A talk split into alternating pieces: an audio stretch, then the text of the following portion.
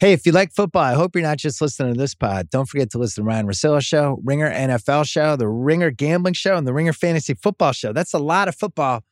I think we have the best football shows. Go check them out for yourself. The Ringer Podcast Network.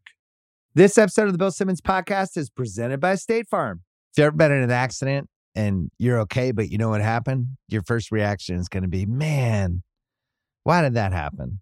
If you ever buy a new house or a new car or a new anything, there's this little rush you get when you're like, I did it. I made it happen.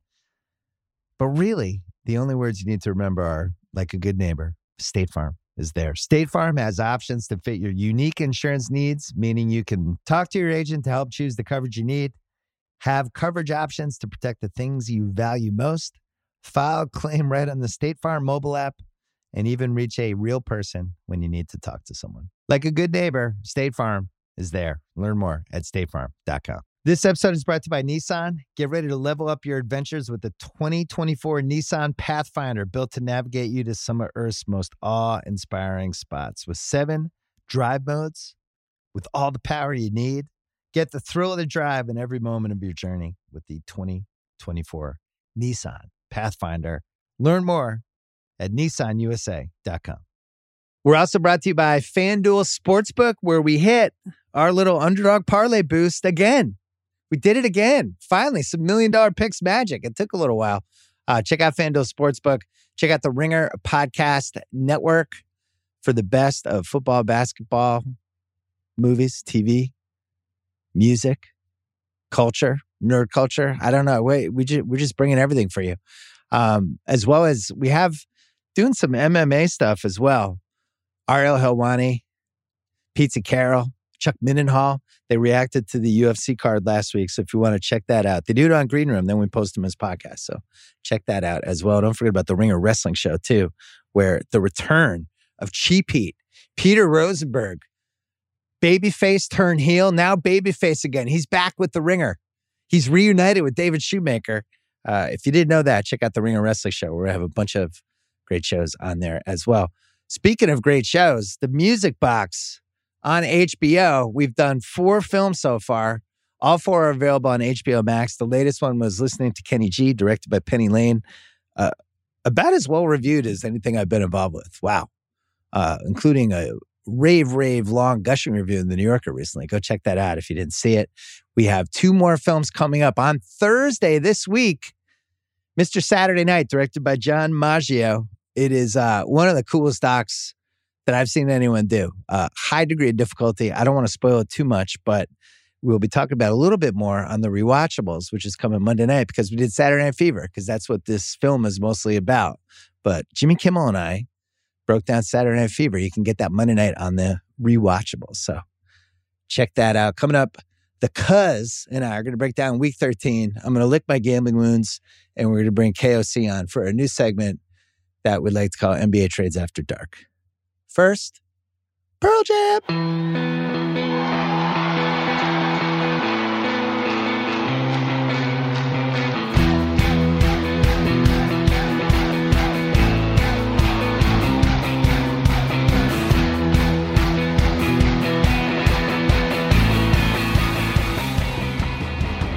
Our cousin Salas here. Just watched a pretty boring Chiefs-Broncos game on a Sunday night, but the day itself was pretty fun. And as usual, it had something in common with the last couple Sundays for me. I ended up losing money, but I don't want to start there. Let's start with the Ravens-Steelers game, which was the weirdest game of the day. I don't know what was going on with Lamar Jackson. Roethlisberger was half decent, and Romo is acting like he's, Tom Brady against the Falcons. Oh, this is a big win for the Steelers. Ben looks great. He had like 236 yards, no picks, I guess means he's great. It all leads to the Steelers scoring too soon, the Ravens somehow coming back. They score a touchdown, and then it's like, oh, fuck it. They're going to go for this. They're going to do the 2-point, and Lamar misses Andrews. Yeah. They lose the game. Right call or wrong call? I think it's the right call. I know a lot of people are going to be like, you have Justin Tucker, you have the better offense, you have, so what if the Steelers win the toss? You've been stopping them pretty well, except for that last drive or two. But the pass was there. I mean, it was almost there. It should have been there. It was a great play call, just not executed. Good move. Probably Harbaugh probably felt, hey, my brother, I got this juice.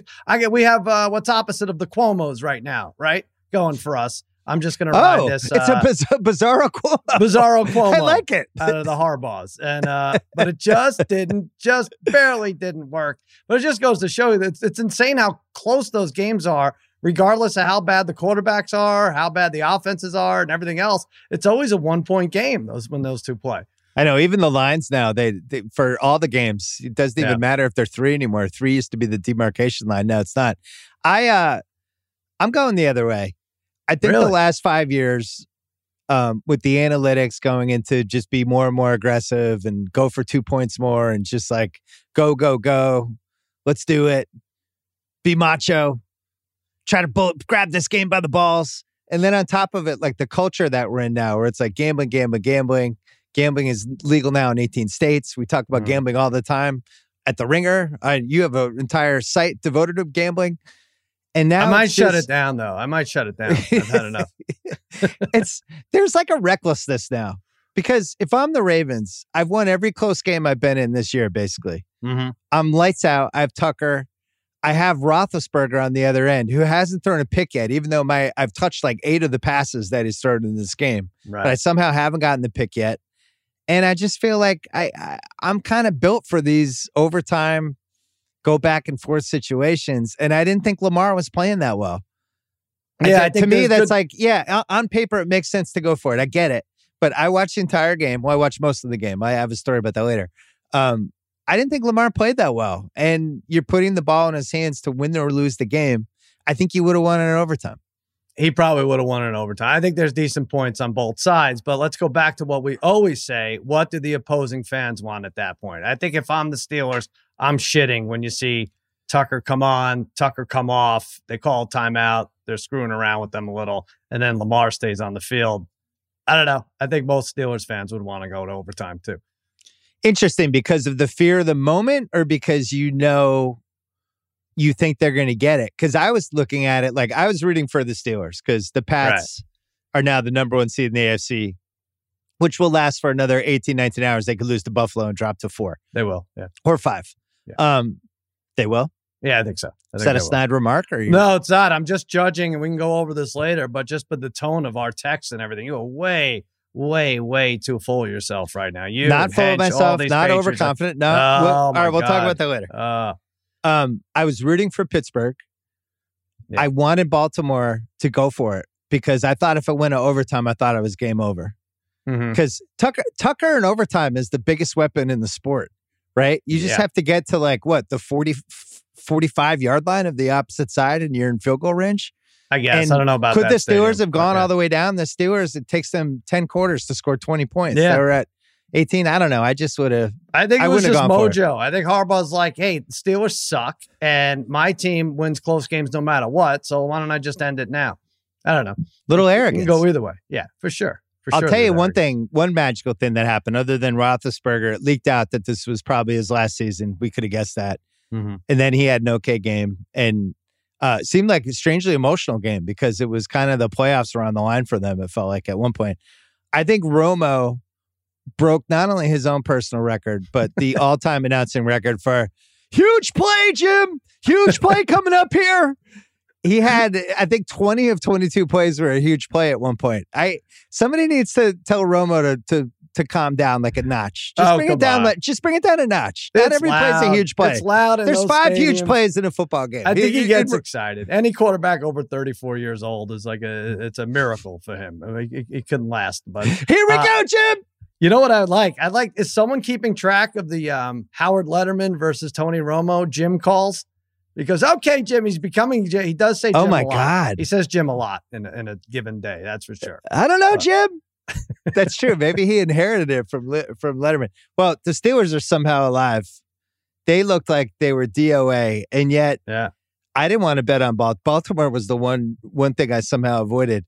If you look at the playoff picture, we have that tie is going to come. It's going to be everything, whether for or against them. It's going to come down to that, right? We have Chargers at 7-5. We have Cincy and Indy. Cincy's at 7-5. Indy's at 7-6. And then Pitt has this weird 6-5-1 record, and they've already had their bye.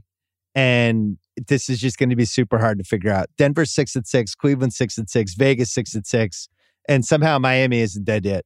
This is kind of like, it's kind of shaping up this way anyway, but can we, because there's an extra week, we have to pretend there's urgency here. Meanwhile, everybody's got 5 games left and the Bills have 6. I don't like it. And the page, some teams have 6, but what, can we just do a round robin for the 5 teams that are between the 6 and 7 seed in the AFC and just watch those play out the rest of the way? I mean, that would be great. I would see, I don't know, Miami could be the best in the AFC right now. I have no idea, but they're 6 and 7. I want to see them go against the Chargers, and I want to see the Raiders go against the Browns. I just want to see all these teams go back and forth for the next 5 weeks, and then we'll start the playoffs. So like an NBA play-in tournament. Yeah, for sure. Play-in for like a month.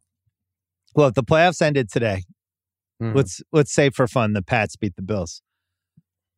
Pats would get the bye. We would have Tennessee against Cincy. We would have Baltimore against the Chargers, and we would have Chiefs Bills. Now, the question for me, because I want no part of the Chiefs in the playoffs. That's the team I'm afraid of. I assume Tennessee falls to 4, right? They'll be our AFC South division winner who's in the 4 spot. And then the top wild card gets to play Tennessee, who might have Derrick Henry back, which leads me to my next question. Who would you want to play out of Tennessee with Derrick Henry back, KC or Baltimore? Because for me, it's Baltimore in a heartbeat. I would so rather play them than those other two.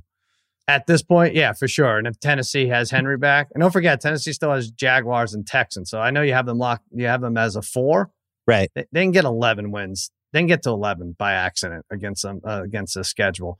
Yeah, but the Ravens. The Ravens, I assume in a month, they'll have that shine will no longer be on them where they're winning these bullshit games. And we saw maybe it started a little today.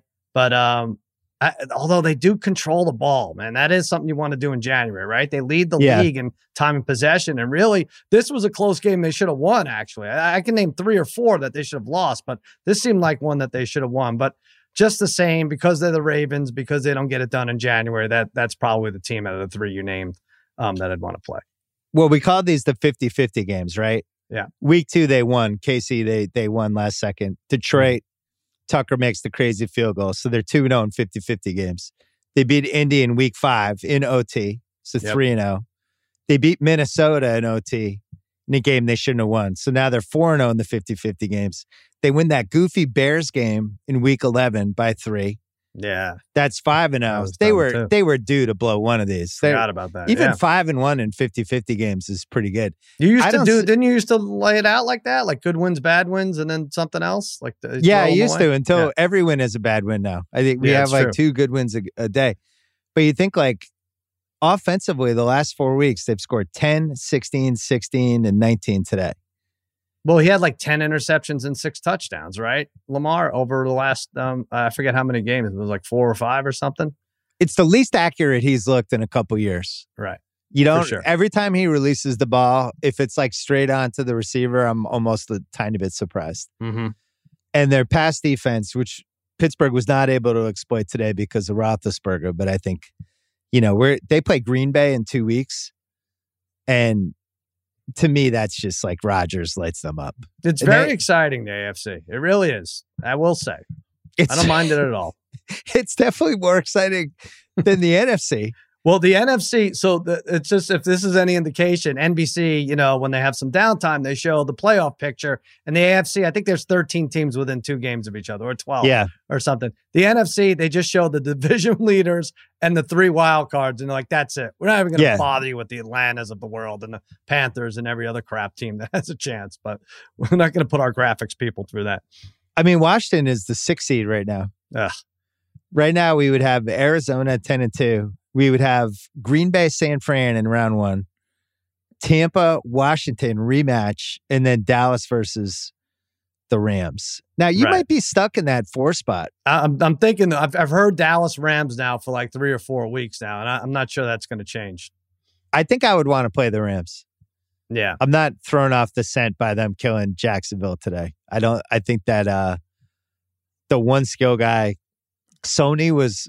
they actually needed Sony in the game today from a running attack standpoint. Mm-hmm. I don't see it with them. I think you could beat them. The Washington thing is bizarre because I think if we had said there's going to be three NFC East playoff teams, everyone would have thought we were on crack. And yet the Eagles are a half game out of the 7th seed right now. And we legitimately could have, I mean, they all play each other, so maybe it's moot, but there's a world where we could have three playoff teams. It's really nuts. I'm looking at it now. Washington, they win 17, 15, 2 weeks in a row, or Monday and Sunday. So between 6 days, they've won 17, 15 twice.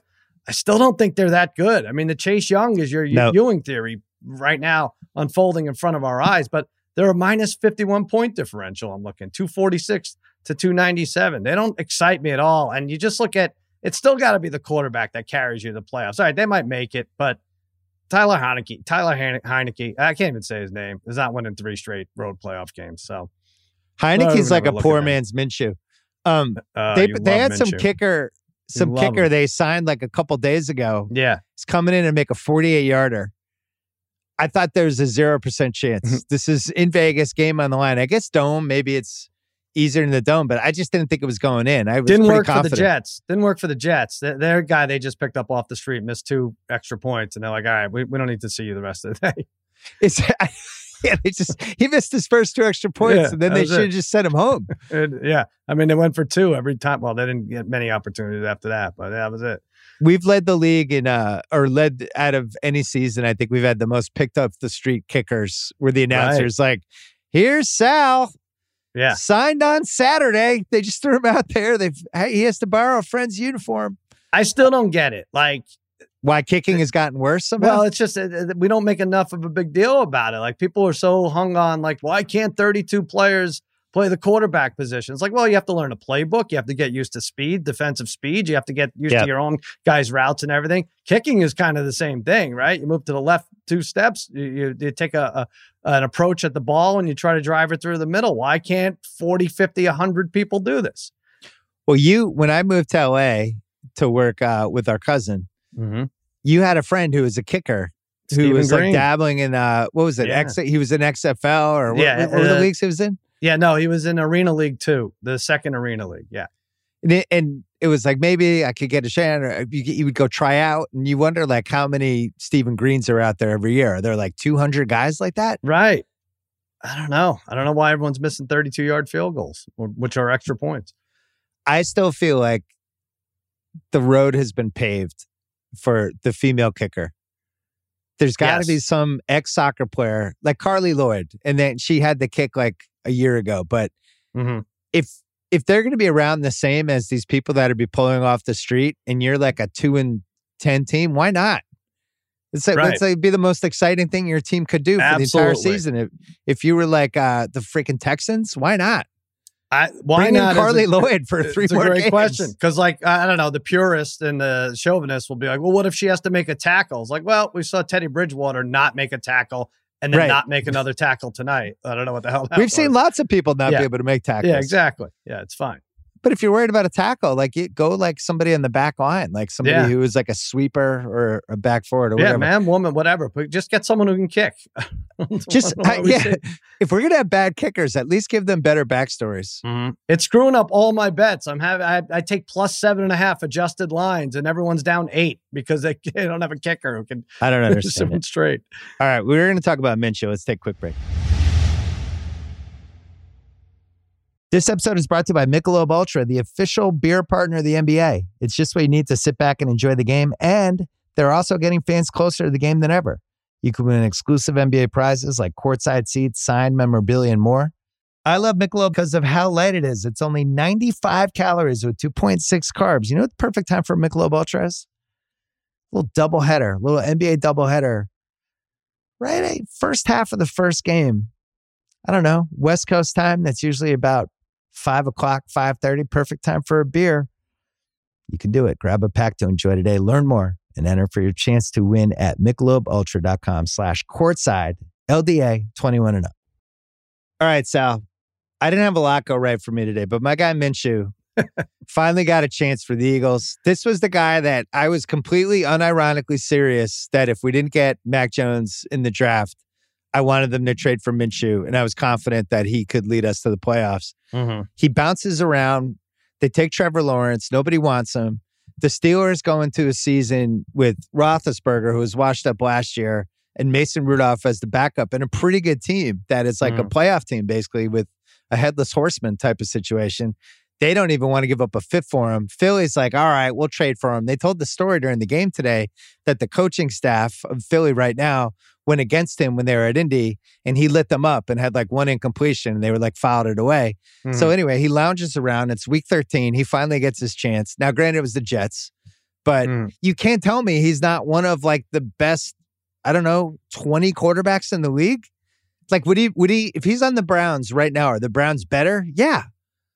Yeah. Well, I have to say, when I first saw the praise for Minshew on Twitter and on our text chains, I'm like, you know, this is mean-spirited. You're having a little fun with this, but you don't actually mean that. You don't like it. You're just trying to rally. And then I'm 100% mean it. Then I'm like, well, 28 teams ought to be ashamed of themselves for not signing him as their backup. That's my bottom line. And my other bottom line is something you mentioned earlier. Granted, it's the Jets. So let's just remember that. Here's the thing. If I'm trading second round pick for Sam Darnold, and I'm trading for Teddy Bridgewater, and I'm trading a conditional first for Carson Wentz, and I could just get Minshew for nothing, who's produced everywhere he's gone. And now his career stats are 39 TDs, 11 picks for his career in the NFL. Mm-hmm. And these teams, I just don't understand it. Plus, even today, you could see like his teammates love him. I don't know if he's probably not going to start next week, but I had some Eagles fans in my text who were like, whoa, we can finally use our whole playbook and those kind of jokes because, you know, they're running like screens. The ball was on time. And I thought their offense looked better than their defense. But it's just so weird to me that everybody spends so much time trying to figure out a quarterback, and Mac Jones falls to 15. We saw Denver tonight. They scored 9 points with Teddy Bridgewater, actually playing good defense in a big spot, did what he usually does. And there's Minshew. And they passed Mac Jones. They passed on him. They took Surtain, who's good. But I just can't believe this is the one position you can't fuck up. And these teams over and over again gravitate to the wrong guys. No, I'm with you. Now, there are some Eagle fans that are like, oh, we're 11-2 with him. And if we sit Jalen Hurts, I don't think that's true. But he brings good energy. And you see it in the parking lot afterwards with his father. That was great. Like, that was great. And it's fun, but it begs the question, is there another one out there? Is Marcus Mariota another Gardner Minshew? He might be. Why isn't he in there? Yeah. Yeah, he might be. Well, I think if you look at Minshew's history, putting up the Giant stats in college sometimes means nothing. Other times it might mean something. Some guys are just good at stuff, right? Yeah. Same thing in basketball. Sometimes there are guys who just have scored at every level of basketball, and then they get to the pros, and eventually somebody starts playing them, and they score. He's good. So, I don't understand. Sometimes, though, this happens with Geno Smith. Had a great game that Thursday night against the Rams, and they came up short. And then there's been tape on Geno Smith, but I don't know if do they lose it? Do the coaching staffs lose VCR tapes or something? Like, oh wait, we found it. We found the Geno Smith tape. He'll be back to throwing 3 picks next week. So I don't know how crazy I want to go about Minshew, but it's fun to have him as a backup for sure. I'm going to go crazy. I own beachfront property on Minshew Island, and everyone's invited to come hang out because Minshew's my guy. I think he's going to end up on the Steelers next year, and it's going to piss me off because it'll be like, oh my God, what a gem. Perfect Mike Tomlin quarterback. Yeah. I could totally see him on a team like that or the Browns. If you're the Browns, would you rather pay $35 million a year for Baker, or would you just rather have Minshew? No, I'd rather have Minshew, but that's a tough pill to swallow for the fans. You got to convince them to get excited for that. I some of these fans just don't want even a half a year of rebuilding. But I'm with you. I wouldn't want to. I don't know if it's a rebuild. I wouldn't want to pay Baker that much. All right, so that was my big win. All right, the big loss. We talked last week. You did the Lions, and I was like, please don't let me put Minnesota in a tease. Please don't. You did. Please don't do it. You went to God. You actually looked up. I asked for the strength. I couldn't fight it off. Did it on $1 million picks. Put them in 2 of our 3 big teaser bets. Did you know what it is, Schrager? It's teaser week. It's teaser week. I was like, what the hell am I watching? 4 days ago, it was like, no. We're staying away from this. You're praying to God. Like, what is this? I couldn't get you to pick 2 teams. Every teaser hit except this stupid Vikings team. I've watched, I think, more Vikings games than anyone other than the Pats. For some reason, I have money on them every week. I have fantasy guys. And they spend a whole hat. Mike Zimmer, I think by the time people hear this, will probably be fired. Really? I thought that was a fireable game. Wow. It was a fireable game. whole first half, they rarely blitz. Goff is like a pretty open book. It's like if you blitz Goff, he's completely helpless. Right. If you let him stand in there, he can actually like be relatively accurate. So they start blitzing him. All of a sudden, Goff is completely helpless. They make this huge comeback. They miss a 2-point conversion on one of the worst plays I've ever seen in my life. They miss another 2-point conversion. They ended up missing 3 2-point conversions. They scored 4 touchdowns and 2 field goals and ended up with like 27 points or whatever it was, or 4 touchdowns, one field goal. But anyway, they finally get this touchdown. They cover the tees. There's a minute and a half left. The Lions are going to lose again. It's Jared Goff, a bunch of receivers I've never heard of in my life. Mm-hmm.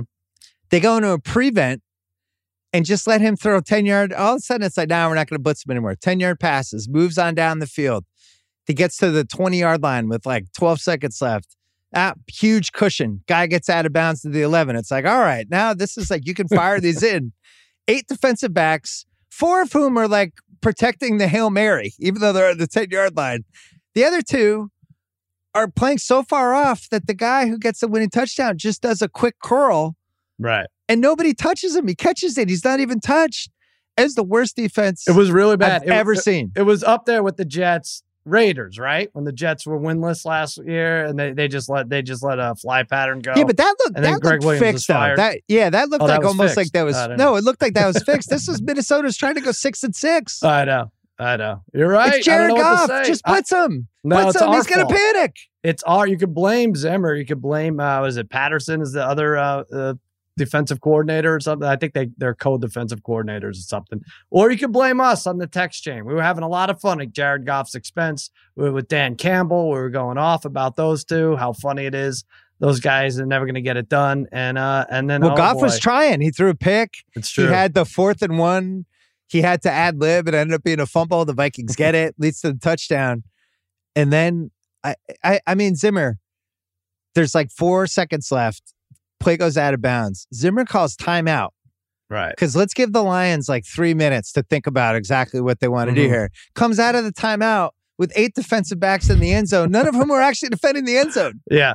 And then if you look at the play, somebody's committing pass interference in the middle of the field that they probably would have called if it wasn't a touchdown. I can't believe this is professional football. This was their whole season. I don't think they practiced all week all right, let's pretend that Jared Goff has the ball down with a chance to win from the 10-yard line. Like, let's skip that. Let's do onside kicks or let's do something fun or something. I don't know what happened there. I mean, obviously I had them on the teaser too. So that, that blew big time. But maybe he does get fired. What more do you need to see anymore? I need to see nothing. They've missed their last 4 2-point conversions. Yeah. They've lost 7 games. 6 of them they easily could have won if they made one play. Like one play, not even like 3 plays. It's like one play per game. I was so mad because we just can't get momentum on $1 million picks. I was mad about my bets. They ruined. I had Dallas attached to them, and so that Dallas game goes away. I had the Eagles attached to them. That went away. I was so mad I left. I left my house. You left your house? Yeah. What is that? I drove to the cryo place and I froze for 3 minutes and 15 seconds. Did you really? Yeah. I wanted to like inflict pain on myself. I just sat there in a freezing cryo chamber at minus 240 and just thought about Kirk Cousins as I like froze to death. And I was like, if I die right now, blame Kirk Cousins and Jared Goff. I don't even know how to unpack that. You spent more on cryo than you did losing that teaser, I'm sure. I mean, I got a subscription. Yeah, I went and cried my ass off. Instead of crying, I cryoed. It was a cryo game. I missed the first half of all the second games. I was so mad I just left. Kirk Cousins is driving gamblers to cryo. Kirk Cousins, Jared Goff, and Mike Zimmer. And then I'm texting my friend, the Vikings fan, Jeff Gallo, who won't watch the game. And I'm like, you got to see this defense in the last play. He's like, fine. And then like 20 minutes later, he texts me back. I just watched it 15 times in a row. What defense was that? I was like, I don't know. It was the defense where the guy runs right in front of you and gets the game-winning touchdown when they're on the 12-yard line. Oh, that was the worst thing I've ever seen in my life. Can I ask you, are Cousins and Goff the most hated quarterbacks in the league in terms of screwing up bets for people? I'm trying to think if there's another Stafford. Cousins has to be one. But if there's two that were to match up, it's those two. Or is it Stafford in there? I don't know. Goff doesn't screw up bets, though. I guess you usually win on Goff. Yeah. People aren't betting Goff. I mean, the great thing about the game today is you have the Vikings, and they're down 14. And you're like, all right, it's fine. We got Goff. It's like you have like a mole on the inside. We got Goff. Goff will take care of us. The Lions were -310 to win. I was like, this is a mistake. I don't care if it even loses. I can't. We have to go the other way with this. Well, and then after the Vikings score, they're up 4. They could have been up 6, but they missed the 2-point again. Mm-hmm. I think the Lions were like +310 or +350 maybe. Oh, when the Vikings were up. Yeah. When the Vikings were up. Right. Would have been an easy hedge, but it's like, who in their right mind's going to hedge with Jared Goff with one timeout? That was the other thing. Campbell wasted one of his timeouts, so they had like no timeouts left for the last drive. Mm-hmm. I know the Vikings. The Vikings fans. Khalif Raymond, Amon Ra, St. Brown, Brock Wright, Godwin Igwebuike. Amon Ra St. Brown was unbelievable in the last drive. He looked like Wes Welker in 2007. I picked him up and played him on Thanksgiving, maybe even against you in fantasy. And he did shit, of course. So, yeah, no, he had 10 receptions today. Well, anyway, the Lions are off the schneid. We should have known. Yep. This is where I tell you to inflict bodily harm on me if I ever put the Vikings in anything. The problem is teasing a team like that. I know better. I just thought the Lions were done. And then I get into this Dan Campbell, Mike Zimmer chess match, which was like a drunk chess match. Mike Zimmer, please just move on with your life. You don't stop torturing the Viking fans and gamblers everywhere. Mike Zimmer's doing okay. Did you see the supermodel he's dating right now? I did. Yeah, he's doing fine. Let's not feel so bad for him anymore. Maybe she could help him on defense from the 12-yard line. Hey, you're not so fast. You're going to have to pick them. I know you like action, and they play the Steelers this Thursday. I know. What are you going to pick, Big Ben? Come on. That game, the combo of Big Ben versus Cousins. Maybe those are the two most. And Thursday night, the stay away day. Just don't bet Thursday nights ever. I'm not betting on that game. Before we do guess the Lions, let's talk about the Cards. The Cards are 10-2. Mm-hmm. They've won all 7 road games by 10 points or more. And I haven't heard them ever mentioned in any sort of Super Bowl conversation. I think most people are thinking now it's Pats Chiefs or Bills Chiefs, Pack Bucks, maybe Cowboys as a sleeper. And then people are like, oh yeah, and the Cardinals. So here's what I think. They turn to the team. Well, I don't think people know what they're looking at with the Cardinals because their defense is actually better than their offense. And Kyler Murray before today hadn't played in a month. And they're like, I don't know. They just have to kind of go away. So, but this morning I had a talk with myself because I've been hemorrhaging just money, just left and right on the college and everything. And I was like, I can't do this week to week. I got to have monster future bets to put in. And that'll be my thing. Now, trust me, I lost enough money today. This plan didn't work for like 40 minutes, but including your Vikings on a teaser. But threw a team out there. I'm taking Packers, Bucks. I'm taking Patriots, Chiefs, and I'm going to pretend the Bills and the Cardinals don't exist. And if my team makes it, that's great, the Cowboys. But I made like every combination with those 4. And I feel good about it until Arizona just runs the table. Are they going to just win like 9 more in a row? Is that going to be it? Well, they have a chance here. If you get the 1 seed. Sure. I mean, at that point, you got 2 home games and you're good to go. The 1 seed feels so dramatically important with this new 17-week. Mm-hmm. The 1 seeds are the only one that don't have to play. It just seems like such a massive advantage, even more than usual. And then they know, like, they get to play, you know, either somebody in that 4 or 5 range, or if somebody else wins, the lower team, right? And who knows? Like, the way this season goes, anybody can beat anybody. Well, the one team I don't think it matters for is Tampa Bay. I know nobody wants to go to Lambeau, but, you know, if the Cowboys went to Arizona, they'd have a fairly good representative fan-wise. But I did want to say with Tampa Bay, I think this was the week. This was the... Remember us, asshole week. Like a bunch of people, bunch of teams saying, hey, remember us, asshole? Starting with Alabama, who was on the verge of not even making the playoff, and now they're favored to win the whole thing at +120 on FanDuel. They did the remember us asshole. I think Tom Brady did the same thing. I kind of predicted. I was like, he's going to go off. He needs one of these games. I know he had a pick six. It was ugly, but 4 touchdowns, 368 yards. The odds aren't up for MVP. I think he's got that squared away, minus an injury there. And I think you're going to laugh, but I think the Chiefs kind of did the remember us asshole thing too. They have a 5-game winning streak. Why are they not talked about like the Patriots are? 5-game winning streak. I know they had like 266 yards and won today, but the Denver was never in that. I don't care. As soon as they show the graphic, like Fangio's 1-18 when losing at half, and like Bridgewater was the same. I was like, oh, this game is over. They had an 11-minute drive. They came away with 0. Chiefs are the one you want to avoid in the AFC, I think. I'm with you, brother. Mike Zimmer had a remember us asshole too today. Remember us asshole. Don't bet us. I forgot about that part. He actually don't remember us. Yeah, I don't ever forget him. Yeah, the Chiefs. That was my Chase bet tonight. Yeah. I did a giant Chiefs Pats, like finagled the Pats line to 4.5 and I did a tease actually. I did a 7-point tease with the Chiefs and the Pats. But I'm with you. I think the Chiefs have figured it out. We did a thing on Thursday about how they'd had 22 turnovers in the first 11 games, just like how rare that is. And it might just have been a small sample size aberration. You know, a lot of those were bounce off the hands and so if they're not turning the ball over, they're fine. I'm not saying Mahomes is trying to throw interceptions and tip passes or anything, but they kind of know when they have to kick it into gear, right? Like, yeah. How many times have we seen that? That's why people, you were all over the Cowboys and like, oh, they suck. Like, this is not going to be this team in 4 weeks. Like, granted, we'll still probably have Mike McCarthy, which is not great, but let's see where we are in 4 weeks. Like, I just, didn't the Patriots, I mean, we saw the Steelers were 11-1 last year. They peaked too early. Patriots were they like 10-1 that year that they lost to Tennessee in the playoffs? Like, you don't want to be great now. You want to be great when we had the best defense. Yeah. Yeah, I think I was watching the pregame show, which I don't usually do. There's like 20 people on it, the NBC show. And they were really trying to make the case for Denver. And it was a lot of like Chris Collins was going, I'll tell you, Al, this team thinks they can win. You know, so like a lot of that stuff and good matchup and they can run the ball. And I'm like, you guys, I'm just watching it going, you guys are insane.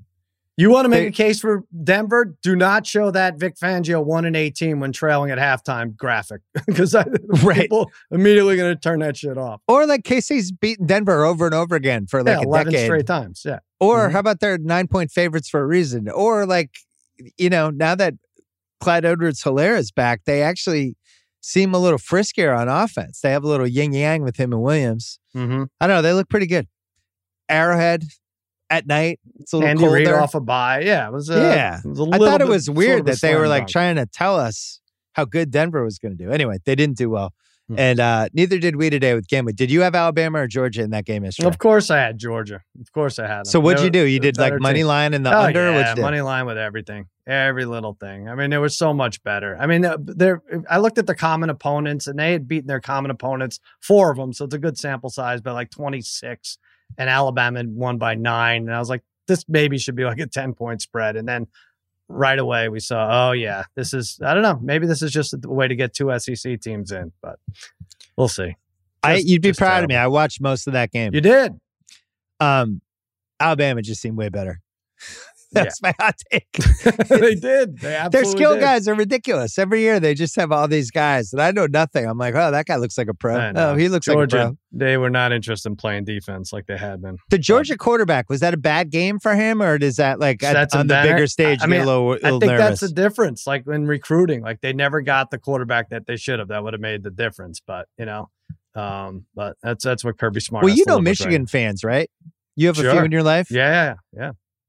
I mean, they are like, this could take over the nation if Michigan wins. I'm actually nervous for all of us. There's a lot of them out there. There's generations of them. They didn't see this coming. It's feeling a little 0-4 Red Soxy. I think it would have been 100 times more likely that Harbaugh was going to get bought out in like November or December versus how this is played out, right? Yeah, for sure. With all the buyouts, yeah. It's going to be good. They're pretty good. I've watched a couple of Michigan games. Like They're definitely good. Like I think Michigan, Alabama would be a fun one to watch. I don't think that Michigan would win, but it would be a spectacle. Yeah, either way, that Michigan-Georgia game would be great. I can't believe that line is 9. I would jump on that for sure. Michigan's getting Michigan. 9 points. Yeah, it's stupid. All right, we'll do Guess the Lines. Let's take a break.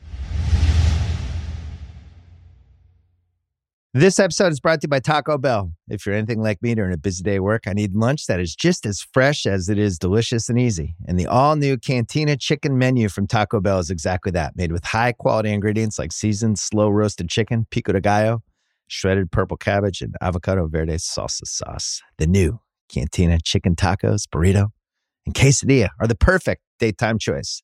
Try the new Cantina Chicken Menu at Taco Bell now. All right, Guess the Lines. You mentioned it. Week 14. What's the score? I'm up by one? Yeah, I think you're up 6-5-2 or something. Yep, that's it. Well, here's a game that I'm not going to be betting. It's Minnesota. Play now, this would be the case for them not to get rid of Zimmer because they have a game on Thursday, right? That's Maybe true. You wait to see what happens this game. I've seen enough of Zimmer. Mm. All due respect, I never root for somebody to get fired, but man, you can't do where to lose that game. I don't know how you bounce back from that. They're playing the Steelers. I definitely know instances where you've rooted for people to get fired, but we don't have to go into it. That's all right. You mean Daniel or somebody else? Yeah, Daniel, yeah, for sure. Sorry, Daniel, we're just kidding. Yeah, cool. I have the Vikings favored in this game, but not by a lot. I have them favored by 1.5. I went big. I said 4, and it's 3.5. Oh, man. So I get that one. I mean, this is exactly where you don't want the Minnesota, right? At home, laying points. Feels like an underdog bet. You know, we hit the underdog parlay again. We've hit 4 in 13 weeks. Mm-hmm. And we just missed on 3 more. But if all I did in $1 million picks was underdog parlay every week and I just made one bet per week. Yeah. With the odds you hit on those, I'd be way up. I love it. And it makes sense. And everything says the underdogs, but you're always rooting for a shitty quarterback to throw a touchdown in the fourth quarter. That's the problem, right? Today we had Washington and we had Seattle. There you go. And then the backup pick was the Steelers, which also would have won. And I thought about doing the 3-way zag to just do a bunch of underdogs together. But I just didn't want to bet on Roethlisberger. And of course, the Steelers are amazing because for 2.5 hours, you could watch their offense and be like, I'd rather do almost anything else than watch this offense. And then they really just like, oh my God, Deontay John, what are the miraculous catches here by Chase Claypool? What is, does Big Ben have it or not? Really like a magic trick being performed in front of you. They lead the league in 2 things. One is wide open receivers who have to stop and wait for the ball that come to them to ruin their long touchdown. I think that's happened 20 times. And then I was trying to think of who I feel worse for this year, who's a skill position guy in a team. And it's Justin Jefferson and Najee Harris in the finals, I think. Najee Harris just all season running against 8-man fronts. 3 guys have to tackle him for him to go down. Like he really, like I would say, he cares as much as anyone we watch every Sunday. This is like 2.5 seasons for him. He's like he's a veteran now. Like when you go to draft him next year in fantasy, consider that like he's a 4th-year player. Yeah. Right, he's at least like 3.5 years in. Yeah, and he just cares so much, and he has no blocking ever, and he's like hurdling guys to get extra 2 yards. So I feel bad for him, and then Jefferson. Mm-hmm. He's this year's candidate for like he gets overthrown and he just keeps walking and he just walks out in the tunnel and we just don't see him again. It's like, where'd he go? He's gone. Do you think he's on a text chain with Stephon Diggs? Oh, no question. Right? Yeah. I would love to know that. He's like, hey, man. Hey, I know we've never texted, but I just had to ask you . I warned you, capital letters. What do you think? I'm out of there. Cousins was mad leaving that Lions game. They showed him at the Lions were celebrating. They showed Cousins just like screaming at somebody in the Vikings. You know, here's the thing. He didn't have Ben. This happens a lot. Like if you look at his ratio for touchdowns to interception, didn't get worse today. It's one of the best in the league. And he had 2 touchdowns and no picks. And he was sacked 3 times and he threw for 340. You want him to make some throws. They just aren't there. But his numbers always seem to stack up. What killed them was they had the first 2 drives, field goal. Mm-hmm. And they left points on the board each time. Right. And then it was like, oh, it's going to be one of these games. And then, of course, it was. All right, Sunday's marquee game. What a gauntlet for the Bills. I mean, I knew they had this gauntlet, but then when you see it and Guess the Lines, and we know they haven't even played the Pats on Monday, and then 6 days later, they have to go to Tampa and play this Bucs team that definitely looked like that little attitude today. Bucs-Bills. I have the Bucs favored by 3.5. Yeah, you're going to get it. I said 5. Why is this so light? The Bucs are better and they're home. Why is this? It's 3. The answer is only 3. I think people are still a little nervous about the Bucs secondary. Mm-hmm. That's not 100% healthy yet. They should be nervous about that. But even if the Bills smoke the Pats tomorrow, I would still think the Bucs are in good shape, like even better shape then. I don't know. I'll say this about the Bills Pats. Mm-hmm. Say it. The Duggar thing is dangerous for the Pats because he's been one of the best players in the team this year. Yeah. He's got a COVID thing, and it's like, we don't know for sure if he's playing or not. But that guy, he's just been awesome, and he's so physical. And the other team always knows when he's out there. He's all over the place.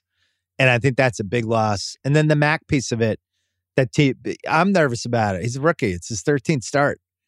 You know, Monday night, it's going to be cold. You shouldn't be so confident on the Texans. I'm not confident. I'm confident in the quality of this team. I'm not as confident that they will beat the Bills, but I think it should be a close game. And I think White being out for the Bills is a big deal. You also have best defensive game. Player. That's true. The losing him on Thanksgiving was rough, but and you also have another one against them too, so it's not that terrible if you lose. We do, but this is a put yourself on the map. You win this one, you're the number one seed in the AFC. You have a better conference record than anybody. Even if the Bills beat you in New England, it's still a draw and you have a better conference record than them. Like, they're in the freaking driver's seat at this point. By the way, you win this week, then you root for Tom Brady. Right. That's really, I mean, either way, you're going to root for him next week. I have a confession. I root for Tom Brady a lot. Of course you do. I know. I get it. I love that guy. I've even watched 2 episodes of Man in the Arena, which I thought was really good. Really? I really enjoyed it. Yeah, it's really good. I don't know if it's good because... Yeah. I don't know if it's good because I'm a Pats fan, but it's really well done. And there's like good lessons in there about work ethic and leadership and being a teammate. I don't know. I'm kind of into it. All right. I've watched some of it with my son. Your son's a football player. You should watch. I know. I don't respect Patriot fans. They're still over in love with Tom Brady. I just can't do it. Not in love. He's the ex-wife that we're on incredible terms with, and we've raised some great kids, and we're just trying to wish the best for them. Unlike the mom on Succession tonight. I watched Succession. How are you watching this? Like, you're not listening at all then. I had Chiefs Broncos on the right TV for an hour, and I watched Succession. Oh man. It was the episode of the year.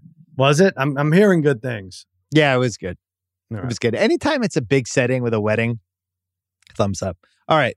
The watchables. I got 3. Ravens, Browns.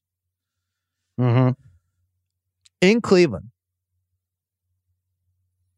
This happened, 2 weeks ago? It was 16-10 Ravens, right? This was exactly 2 weeks ago. I never remember doing last week. This is our 15th year of Guess the Lines. I never remember just casually throwing out -1s when we do Guess the Lines. Mm-hmm. And 2 of my next 3 picks are -1. I have the Ravens -1 at Cleveland. Son of a bitch. I said -2. It is -1. You get it. Crazy. I never would have guessed that 2 years ago, 3 years ago. There were never -1 games. That is such a stay away. That game has like leprosy, COVID-19, every variant of COVID. Like, just stay far away from it in terms of betting. Are you kidding me? I think Lamar's had one of the weirdest seasons we've seen. Yeah. Where it was like, he got COVID again. It's like, what's going on with this guy? Then all of a sudden, it looked like he had his shit together, and then he had this run of like fourth quarters and comebacks, and you're going, wow, this guy, he's really figured it out. I actually trust this guy. He's got these weapons, and that kind of peaked around midseason. Then that Thursday night game when he sucked and they lost, it flipped. Right, and now I don't know what to think anymore. If you ask me my opinion on Lamar Jackson, what's his ceiling? Can he win a Super Bowl? I have no idea. If I was on like NFL Live or First Take and like the segment was Lamar Jackson, they'd be like, all right, we're going to talk about Lamar for 15 minutes. I'd be like, I'm out. I don't have any opinion. I don't know what to say. In. I watch football every week. I have no opinion. I'm not in, I'm not out. I'm not sideways. Well, I want to cut him a little bit of slack because his top 5 running backs have gone out. Right? Yeah. Devonta Freeman is like 14 for 50, like averaging like 3.5 yards a carry. So he now has to run the ball. And, I don't know. Unless Mark Andrews is open, it doesn't seem like anybody else can get separation. But I think that's an interesting question. Like, how many quarterbacks you put ahead of them to win a Super Bowl, not just this year. I don't think that's a Super Bowl team. The only thing that was interesting about them was their ability to pull these games out. And then it finally backfired on them today. It's sacked the Tucker thing. Times. Sacked 7 times. It looks like he's under siege. It looks like teams have figured out, just don't let him get to the either corner, right? They always have guys there now. And anytime he tries to turn one corner or the other, there's always somebody there. And they're just not afraid of the running game at all. And sometimes, like, when your running backs suck like this, you can kind of pass the point of no return. I felt like it happened to the 07 Pats when we lost Sammy Morris down the stretch, even though we were undefeated. But it was like our running backs were terrible. And at some point, teams are like, all right, we're just not afraid of any running back you have. So yeah, I don't remember a long pass from him down the sideline, not middle of the field to Andrews, like a 45 to Marquise Brown, all these speedsters. I can't remember the last one. Rashad Bateman, but did he get thrown out of the game or something or hurt? He had nothing, right, today? Didn't see his name a lot today. Said nothing. They might have to bring back the old Flacco offense. Just go for PIs like every 10 plays. Yeah. Well, did you notice Carr? Did you see Carr today in that end of that Raiders game? He's the best at it right now. He's the GOAT. But he didn't get it. He should have gotten it. He should have gotten it. And the next 2 plays should have been exactly that same play. It's like, that's the only chance you have of getting in field goal range. Why are you throwing an 8-yard out right there after that? You got 10 seconds. Do 1 or 2 more of those. See what happens. He's the best in the league at buying enough time to throw a bomb and throwing the bomb. And the way he lofts it, it always seems to fuck up the D-back. Yeah. And it seems like every time it's a pass interference. They call it half the time. But that play's unstoppable. I trust him, down 3, I think, more than a lot of these QBs in the league because... I do too. I just think I think they got their calls on Thanksgiving against the Cowboys. They did. And the league said, that's it. No more for the Raiders. Well, especially when God only knows what happened with this Gruden email thing. Yeah. Have you been following some of this stuff? What, there's more? What, he's still emailing? What'd he do? Well, Gruden's going to sue everybody on this. Of course, I know that. Yeah. He's basically like, why did only these emails come out? Where are the other ones? Why me? Why was I targeted? Like this, I think, could get really ugly. They have to settle with him. This would be just atrocious, and it's so ironic that he learned from the master, Al Davis, how to sue the league, except it's not going to be on behalf of his team. The story could be really ugly, and the good news for the NFL is they have a commissioner who's screwed up situations like this over and over again for 15 years. You still don't like that guy. I am not a fan. Not a fan at all. Next one, Chiefs home again for the Raiders. Let me see if this moved because I checked it before the game, but I'm staying with I'll just tell you this. Guess. If this line is under 9, I'm teasing it when we finish the pod. Okay. I have the Chiefs by 8. All right. You are... Where is it? Wait, hold on. What did I miss it? You get it also. I had 7.5. It's 8.5. So go to it. I'm teasing it. You want to take a break real quick before anyone? No, we have time. Don't forget. That's a wrap. So the Raiders are done. They're 6-6. You could see. I don't think they're done. I like 9-8 is going to be a 7 seed in the AFC. See that? So. I've been saying that for a while. Yeah, you've been saying it. You're right. It's weird because there's too many teams banging each other out of it here. It's got to be that way. We didn't talk about Chargers, Cincy, but Chargers take a huge lead. Cincy comes roaring back because the Chargers are the Chargers. Burrow gets hurt. So you go from thinking, oh, the Chargers are going to blow this. It's going to be 24-24. They missed an extra point. Burrow hurts his pinky. Now it's like, oh, the Chargers got this. But then the Bengals come roaring back anyway.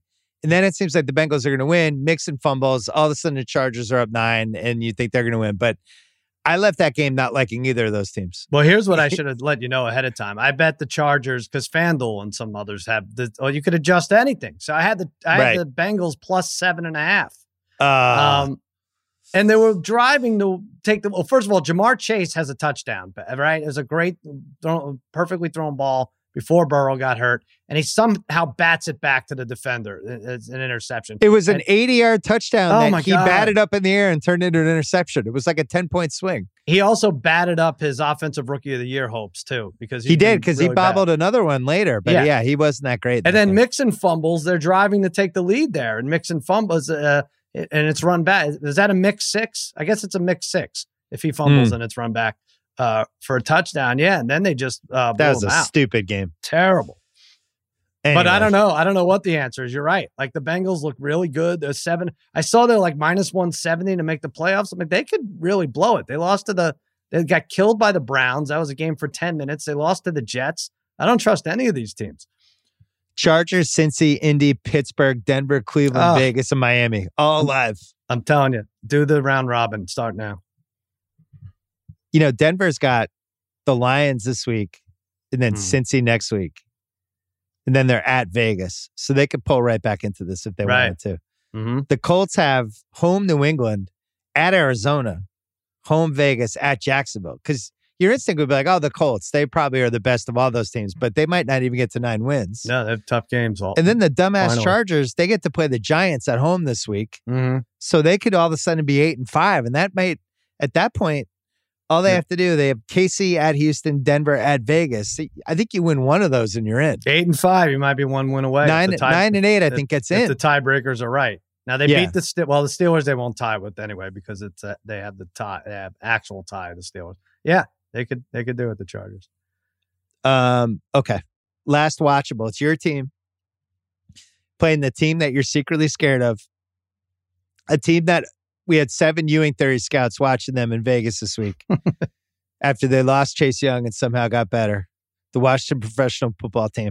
The people on Twitter who do the hail thing for them. Yeah. But it's not their old name anymore. It's like, hail, the Washington professional football team. You need a new slogan. Give up the hail. The hail doesn't work anymore. Sorry, guys. Yeah. Straight to hell with that. Yeah, I agree. I think your Cowboys are favored. I think they're favored by 1.5. Oh, wow. No respect. I like it, Simmons. You don't respect them. Cowboys by 4.5. I said 4. No, I definitely don't have respect for the Cowboys. They're better than that. I mean, they may even lose this game, but they're better than the 3-point favorite. Are you kidding me? I think you need to make your announcement for the Extra Points Network. What are you talking about? That when Zeke Elliott gets waived in 9 weeks, he's going to be joining you guys to do a fantasy basketball podcast. I'd love to have him. He's injured. He's playing hurt. And we'll look, in a month, it'll all make sense. I promise. What's his next team, you think? April range. Who goes for him? Texans? Like to try to get some Texans? I think Fox has a fall league or something, right? Isn't the XFL coming back? On the spring leagues, rather. Meanwhile, Pollard, it's like, what the hell does that guy have to do to get the ball? I know, but we're going crazy about that. But like everybody you talk to that knows something says you got to get Zeke in there for blocking purposes. I know it. You hate it, and it doesn't show up in the stats. But if you have Pollard out there, they'll know to blitz, or they'll know they're running or something. All right. Barely watchables. Wait, did you do 49ers Bengals? You don't like that one?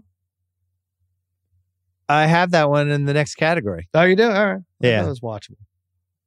You want to do it now? That's all right. I'll put it in the watchables. I don't really enjoy watching the 49ers that much. Without Debo, right? Yeah. It's especially today where I know, you know, Jimmy G. Well, Seattle has to get one home win, don't they? I mean, I know they had one, but every 3 games, they have to win a home game, don't they? The Seattle was dying to give that away too. Sure. Yeah, Jimmy G just has never been the same since he hurt his knee. Mm-hmm. I don't think. Bengals at home against the 49ers. And I think the Bengals are favored by 2.5. I was way off here. I said 4. It's 1.5. So you get that. Mm. Why is that 1.5?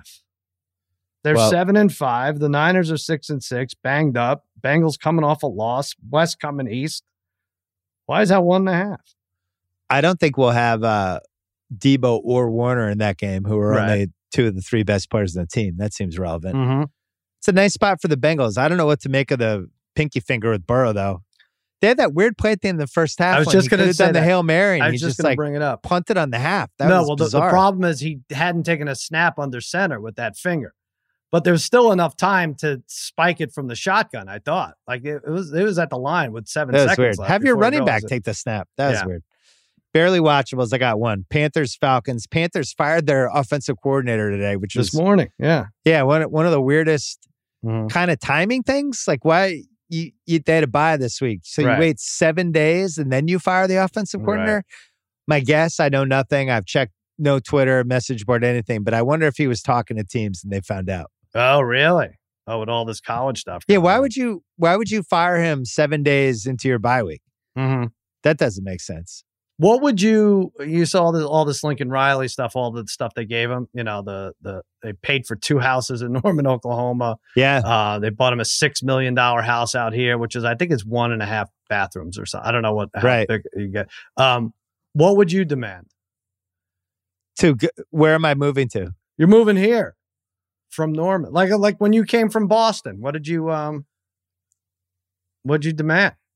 From Kimmel? Well, yeah, but what would you demand if the budget was unlimited? What would you say I have to have? I guess you're a cryotherapist. Yeah.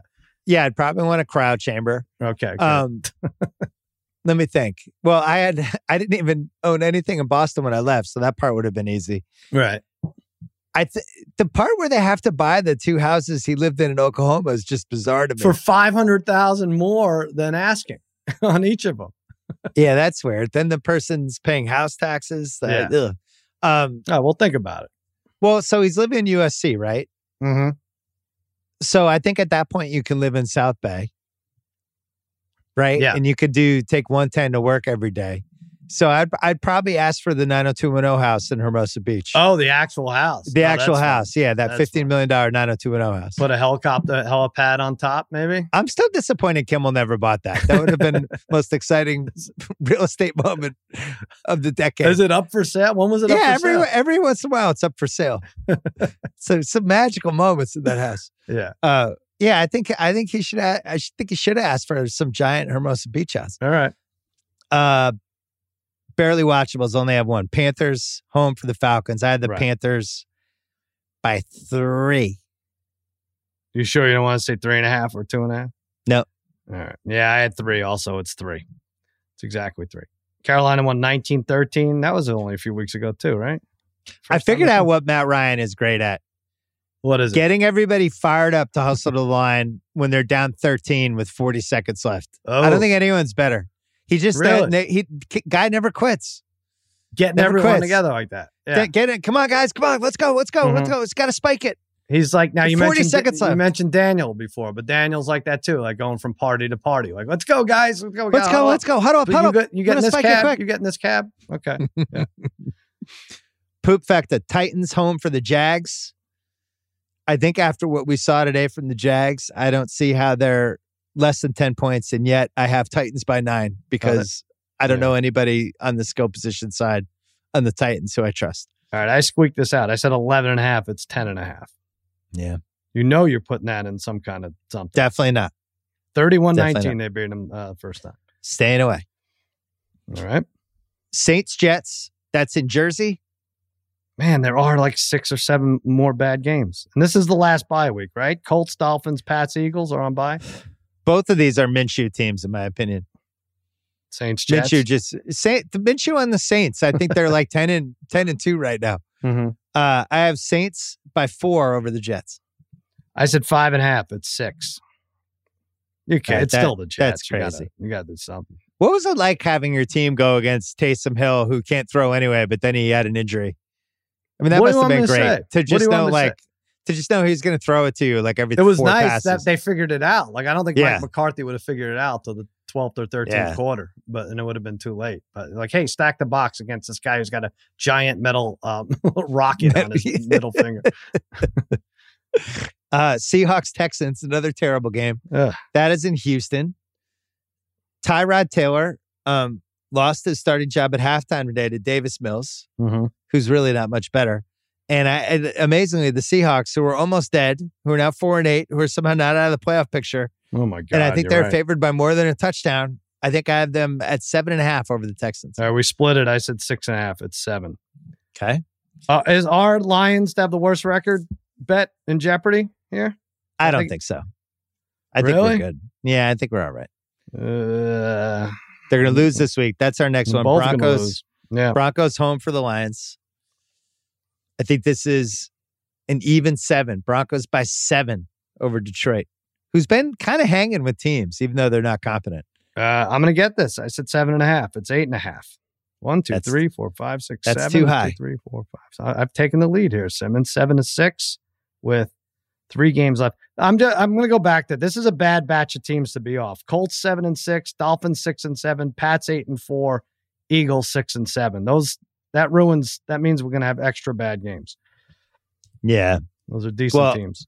You picked 8.5. I have 8.5 for my next one. It's the Chargers at home against the Giants. Now, normally you would say, oh my God, so many fans from the New York team. But if you're a Giants fan, do you go to this game? Like, do you want to be around the other Giants fans? Is it like going to a funeral? Like, I don't know if I'd leave the house for this one. There's obviously enough transplants here to fill that stadium for sure. I wonder how many made But for this, what purpose? Like to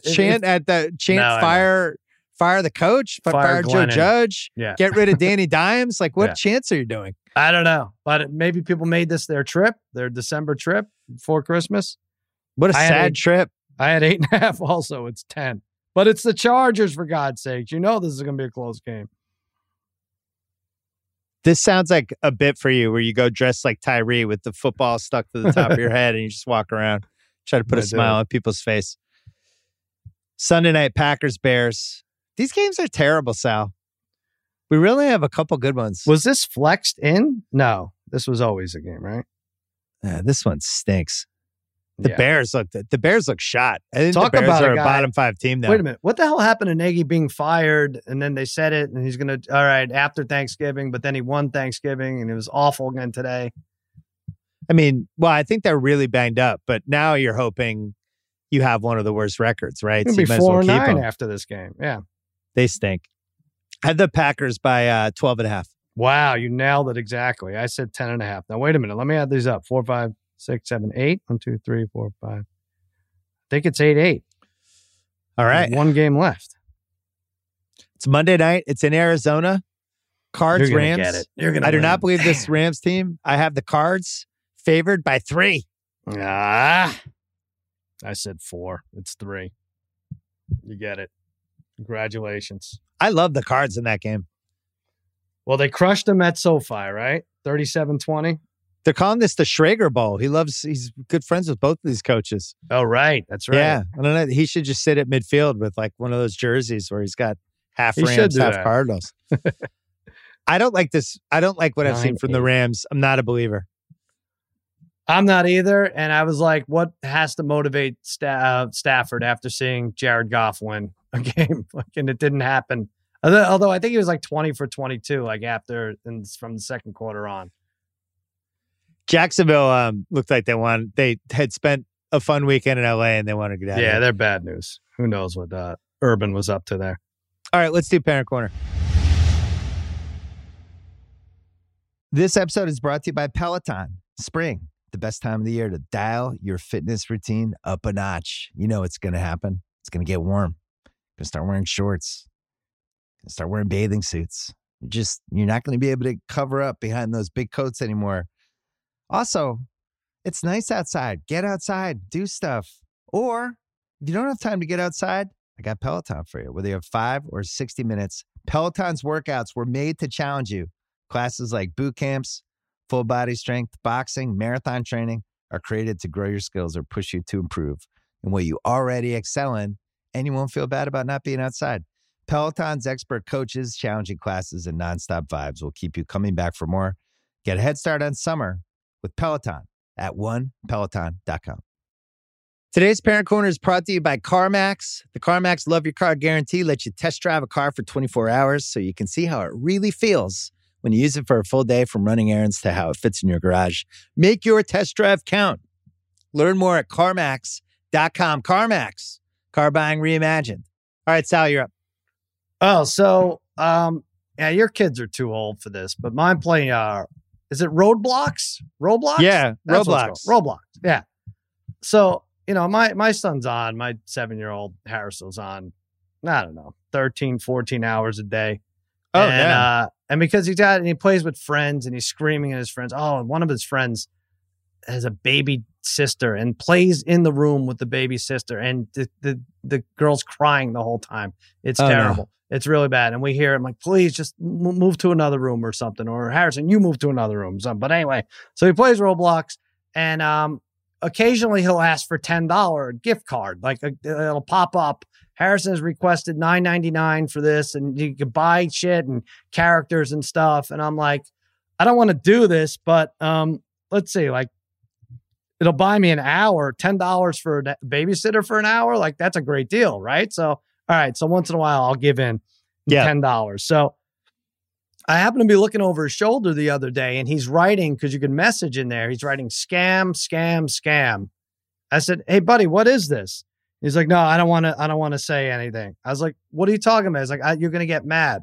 So you better just tell me what is happening here." He's like, "Well, I gave up my golden dragon and I traded it because someone said they were going to give me a polar bear, and they got my golden dragon and they left the room."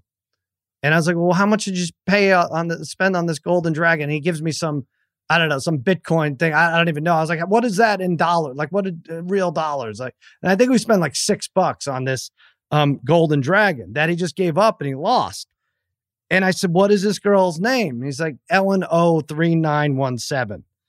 So I'm telling you right now, Ellen O3917, and I know you're listening to this, I'm going to come get you, and we're going to get that polar bear from you, and we're going to make reparations because you don't steal." I don't know if this is a 75-year-old woman. Maybe it's a man. I don't even know what Ellen O3917, but you can't steal from a 7-year-old. And it is a scam, scam, scam. How dare you? What a tough lesson to learn for a kid who should just be at recess swinging from a jungle gym. Yeah, no kidding. Said he's getting scammed by Ellen 779. Ellen O. Yeah, I don't want to. Ellen O. Yeah, sorry. I don't want to. Ellen O. You should be ashamed of yourself. Anybody. Yeah, okay. Terrible job. Roblox people are saying that's what the future is going to look like, these alternate universes that we live in. It's just like, this, my current life's not working out. I'm just going to go into this different universe. And, you'll never have to visit like Rome or anything. Like, you could just live it off the Roblox. Yeah. I'm concerned. I saw Licorice Pizza this weekend, and it's set in 1973. It's Paul Thomas Anderson's movie. Yeah, right. It's great. And it just goes back to this simple time in the 70s when we didn't have any of this stuff. And it's just, I don't know, something to be said for it. Be nice. Didn't know smoking was bad for you. My parent corner. So we have some thieves in my house. There's my daughter is a clothes thief, which I think I've talked about before, but she can wear a lot of my wife's clothes now and is just stealing stuff left and right. And it's become like a real issue, and it's the maddest my wife gets. And then my daughter's claiming she didn't steal the stuff and it's just in a different drawer. But we feel like sometimes after she stole the stuff, she sneaks back in, maybe puts it back or whatever. Like and my wife now wants to put a camera in the closet to try to catch her. This is what my life is like right now. Don't you have a ring camera? Don't you see them coming and going anyway? Not in the closet though, to like really, really get it down. I know. This is what they're wearing, but when they wear, people always say like when the daughter turns like 14, the mom and the daughter turn on each other and it gets ugly. And I was like, it'll be fine in my house. And now we've reached a point where my wife wants to put a camera in the closet to try to catch my daughter. Nice. So that's been great.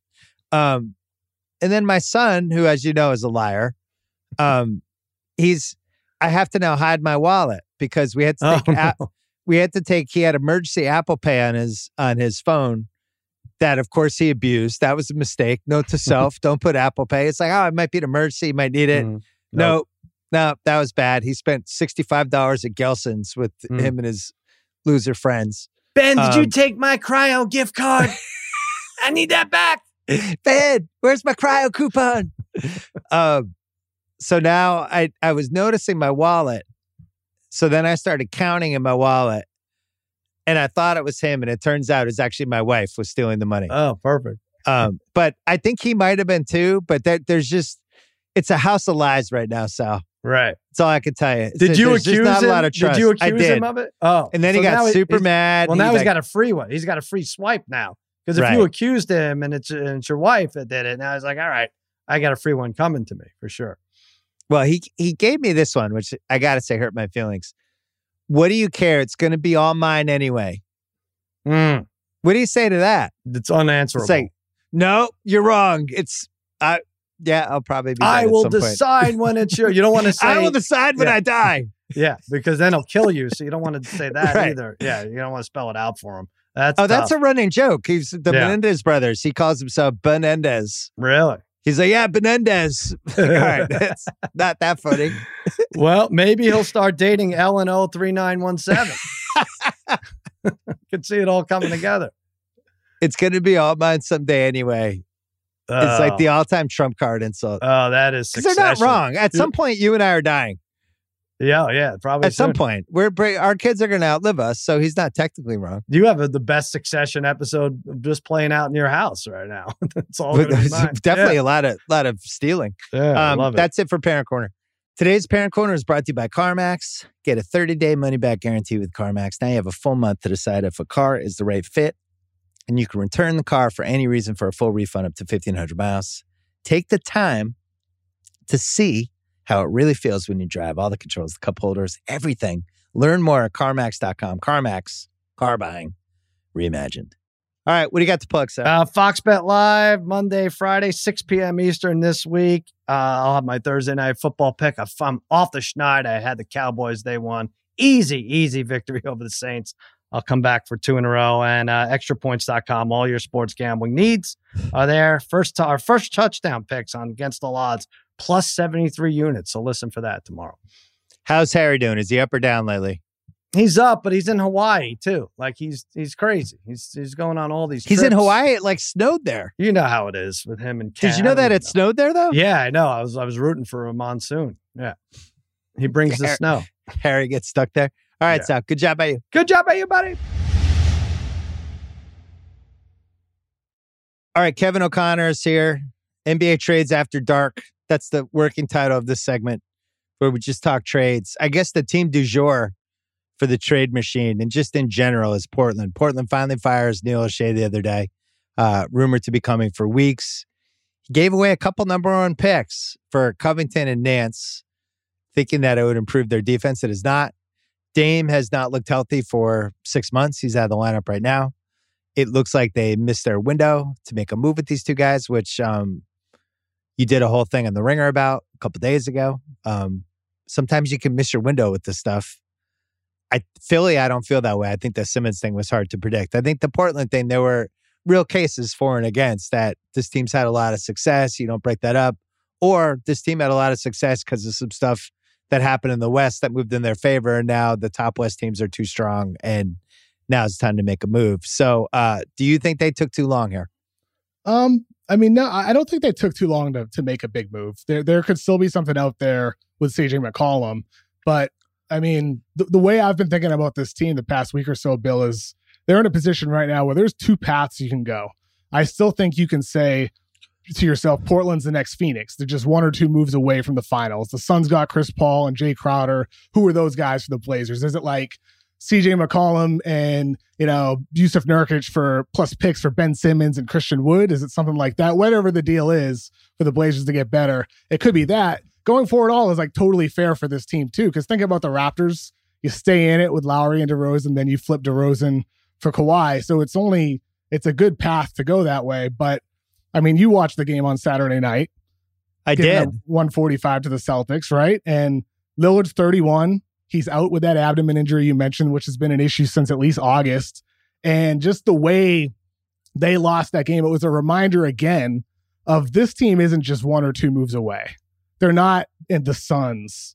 They're not in a position like that. So they don't have the depth of the top teams. Plus Dame's been hurt. And I couldn't help but think to myself watching that night, this is a team that really needs to also consider saying, hey, you know what? It's time to blow it up. They could go that way too, Bill. Well, it's funny. Billups really went after him after the game, which was unusual for a new coach. And he was saying he was killing the starters. He was like, we got to get out of the habit of our bench being the part of the team that cares and the bench constantly having to save the starters. And it had the vibe of a team that it looks like something's wrong. And they've looked that way all year, but the Boston game was the worst version of that, where it looks like one of those teams where they don't really like playing with each other and they don't really know what their identity is, which is a problem. They have all the symptoms of it. I mean, even before the game, it was reported Cronin, their new general manager, sitting courtside with Bert Cold and Jody Allen, whole new power regime. That's all changed. Billups replacing Stotts. The coach has changed. The only core that hasn't changed is the roster, the team. That's it. Everything else in the organization is different now, except for the roster. And so, I mean, which path do they go here? I think that's what makes them, I mean, obviously so fascinating, because they could go down the path of, you know what, we're going to stay in it. We're going to try to make it work with Dame. But the other path isn't so bad if you want to bottom out for 2 years and go for some Northwest guys like Paolo Banchero in the draft, Chet Holmgren from Gonzaga. I mean, it's an easy sell for Portland if you want to go to the blow it up route and tank this thing out when the 2022 draft is very strong up top. The 2023 draft is going to be headlined by Victor Wembanyama, the 7'2" French prospect who we've talked about before, who can be dominant. So there's a path. We're going that route makes some sense for Portland. Yeah, but they have some picks that they're kind of committed on, right? Like they don't have all their picks. No, that's what I'm saying. So like this year it's top 14 protected. So they would keep it if they bottomed out, if they tried to tank. Yep. But down the road, I think they're missing at least one of their first. Maybe they're not. I guess they got rid of those Covington ones. So yeah, so this one, if they bottom out, then they'll keep their pick. So I guess they could do that. Yeah, this is the last one. And this one is protected, I think, through 2028. So it's a long time that they are locked up with it. I'm torn on this one because, as you know, I hate trading a guy who's a potential, or not potential, is a top 10 guy in the league, 100%. Which I think Dame was until this season. Agreed. I just, the history of that stuff, unless you're getting somebody else awesome back, doesn't work. On the flip side, he's 31. He's had the abdominal thing this year. I don't love the history of little guards as they get older. And you saw it with Kemba. Now, Kemba had some knee injuries and stuff, but when you're little and you lose like that 1/3 of a step or a half step, your game can completely change. Or Isaiah Thomas. Isaiah Thomas is another one. Yeah. Now he's a better shooter than either of those guys were. And I get it. And he's a better player too. At the same time, like, I don't feel like this team is remotely close. I don't like the players that they have together. Nurkic is on his last year. Covington's on his last year. I think it would be hard to even get real assets back from them. You might have to look at, taking a longer contract back for one of those guys to even get rid of them for any sort of value. And I just don't really know what the moves are. I think it's a weird team where you have Nurkic, Covington, Nance, and then you have the two small guards, and then Powell's in there, and then you have this slew of guys off the bench that you never know what you're getting. I just don't know what the identity of that team is. It makes no sense to me. Whereas you watch the Bulls, I didn't love the DeRozan contract. I thought it was too much money. You watch the Bulls and they just make sense. They like playing with each other. So you go from that Bulls game the other night where they lay it to the Nets and DeRozan was unbelievable. And then you watch Portland and they're like beyond a funk and the Celtics are doing whatever they want and they look like they're getting 150 points. That seemed like a cry for help kind of a loss to me. So I think they're in blowed up mode. The question is it McCollum or is it Dame? I think McCollum isn't the blow it up route. That's the we're going for it all route. Because with McCollum, if let's think about like what Shams Charania reported in early October. Philadelphia offered Portland Ben Simmons for CJ McCollum and 3 firsts and 3 first-round pick swaps, which is an unreasonable amount to ask for, which is why Portland said no. But the conversations at least indicate that Philly has some interest on their part in absorbing McCollum as a veteran in a deal. There's a lot of room for negotiation there.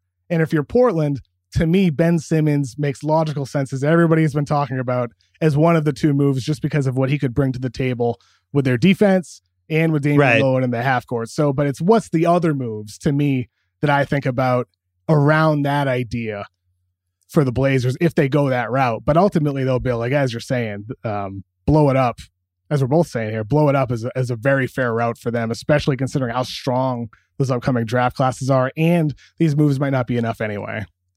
The McCollum thing's tough because he was a lot more palatable before he was making $33 million a year. Yeah. Makes him harder to trade. You got to get a big salary back. And, I thought there were more CJ McCollum trades out there that I'd be excited about than there was because somebody's got to have the big, like, for instance, if you're Toronto and Portland's like, hey, fuck it. McCollum for Siakam. What do you think? And Siakam is somebody who I think we both know is available. I don't know if I do that if I'm Toronto. Like, where does that get me? Not. Now I have Van Vliet and McCollum.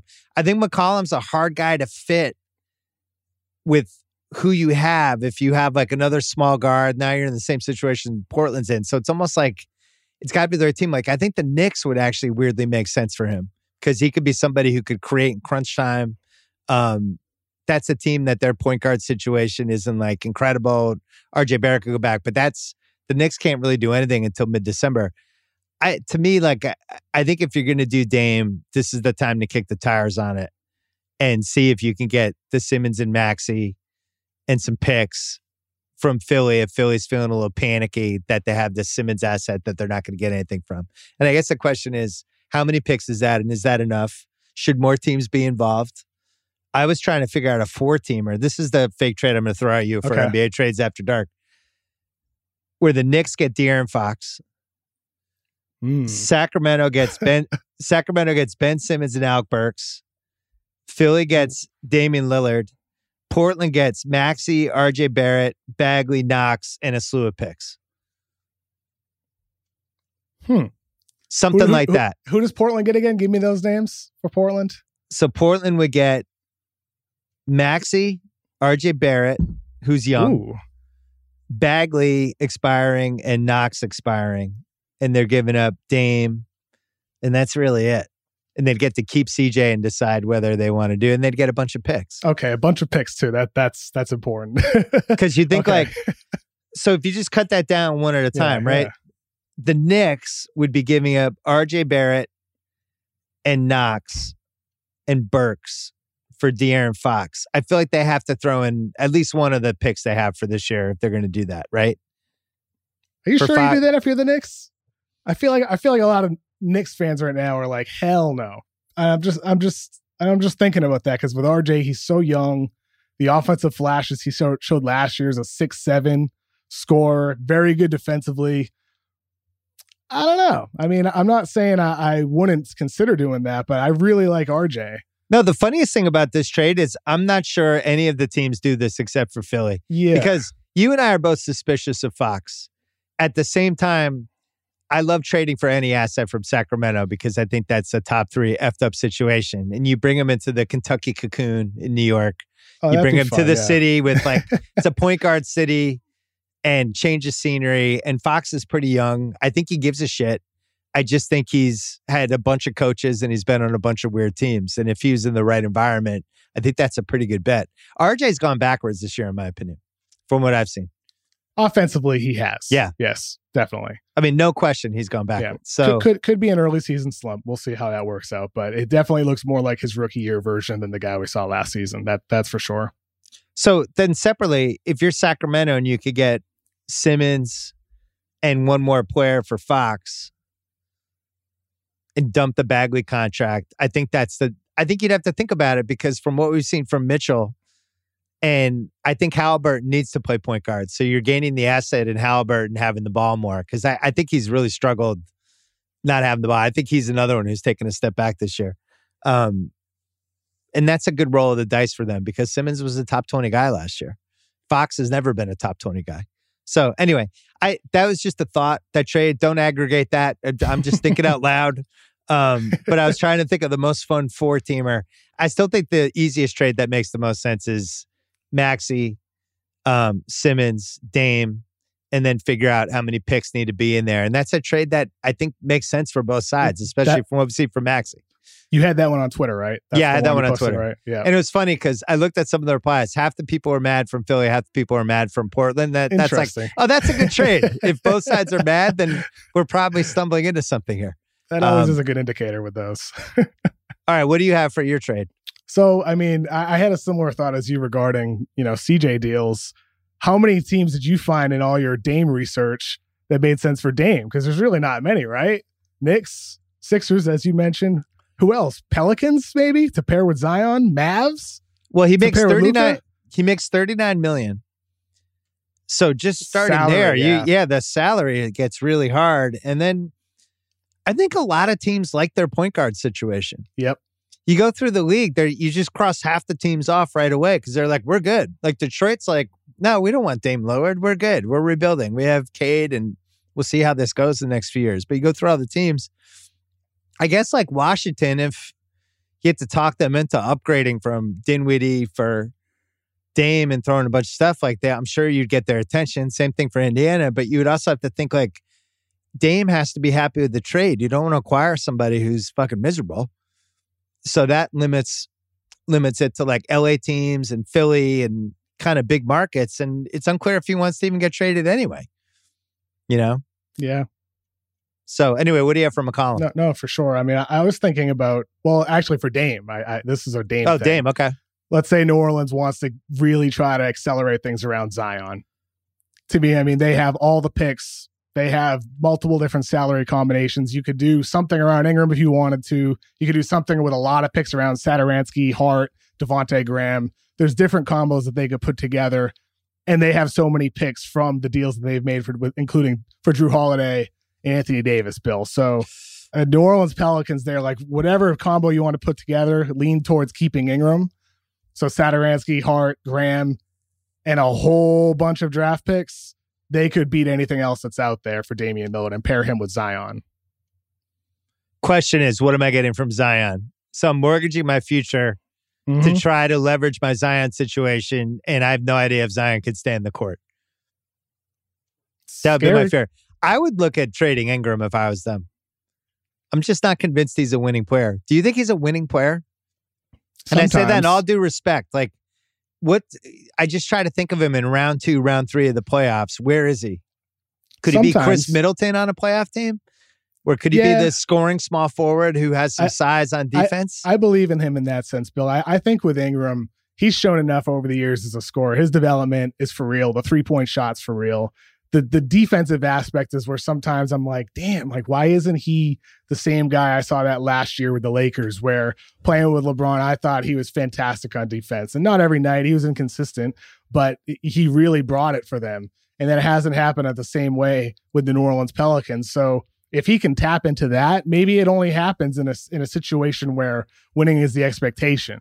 And if it is that, then I believe in Ingram, because he could just be one of those types of guys who turns it on when he wants to, turns it on in a playoff situation. So I believe in him in that sense, and I wouldn't want to move him. But, you know, if the right deal's out there, he's not untouchable. But I'm not looking to move Ingram, no. Too good, too young. I was trying to figure out a McCollum trade, and I was trying to figure out a way to get him to Dallas. Dallas is with Luka. I like that combo. Yeah, like kind of a high tech version of what Seth was doing. It's exactly what Dallas needs offensively, anyway. And they just have no assets. Like, they don't have a centerpiece. You would say, like, I guess Porzingis from a contract wise, but you know, that guy I don't think has really any trade value at this point for any sort of significant as like the centerpiece of a deal where you're getting like a really good guy back. So I was just going through the teams, and I think it's really hard to find a McCollum trade too. You end up taking on somebody else. I swear, I thought about this for a split second on Saturday night, and then I was like, no, they'll never do that. But I did think about Westbrook and McCollum and some sort of deal for a second. And if you're Bill, Portland, have you ever played 2K? You would have so much fun playing 2K, Bill. No, I thought of it more from like watching Portland just lifeless and dead, and I was like, this would actually be a good Westbrook team. He would come in, he would try to get triple-double every night. He would really give a shit, and then LA could get McCollum. But there's just no way. I don't think Westbrook's tradable. It's a fun alternate universe to think about. Like I said, you should play 2K franchise mode, Bill. You should do like write a column about 2K franchise. You act like my son doesn't do that. The other one I was thinking was, is there something with the Warriors potentially with Wiggins and one of their guys? Involving McCollum. I don't know. Not Wiggins. Wiggins is important. Wiggins and Moody for McCollum, something like that. Just to mix it up. Guard? For which team? The Warriors or the Blazers? Yeah, for the Warriors. Wiggins is an probably important piece. I mean, McCollum maybe in a vacuum is a better player, but Wiggins is their, stopper against opposing stars at the wing position. It's hard. I really think it's hard to find a McCollum trade. It's much harder than I expected. Then you could go to the Utah side and, you know, could with some picks and Clarkson, stuff like that. But I don't know what that does for Portland. I had a lot of trouble figuring it out. So we have, from a panic standpoint, I would say Portland and Sacramento are probably 1-2 on like, it's clear that they have to do something, right? Yeah. Who would you say is third? Indiana? I mean, Indiana with the way Rick Carlisle is using Sabonis. I have something in my Monday article about that, but it's like Sabonis's touches on post touches and elbow touches have been cut in half pretty much. And that's what he's done best on offense. And with Carlisle, he did the same thing with Kristaps Porzingis. Yeah, rightfully so. But with KP, he was like a horrible post scorer and a pretty good 3-point shooter. Sabonis is a pretty good post player and a poor 3-point shooter. So he's doing more of what he's worse at. And you think about that situation, and where are they? They're the smack in the middle of the league. They're not good. They're boring. Wait, they're lower than the middle. They're 9 and 16. Oh yeah, they're the third worst team in the East and 7th worst team overall. So I think their desperation is set in.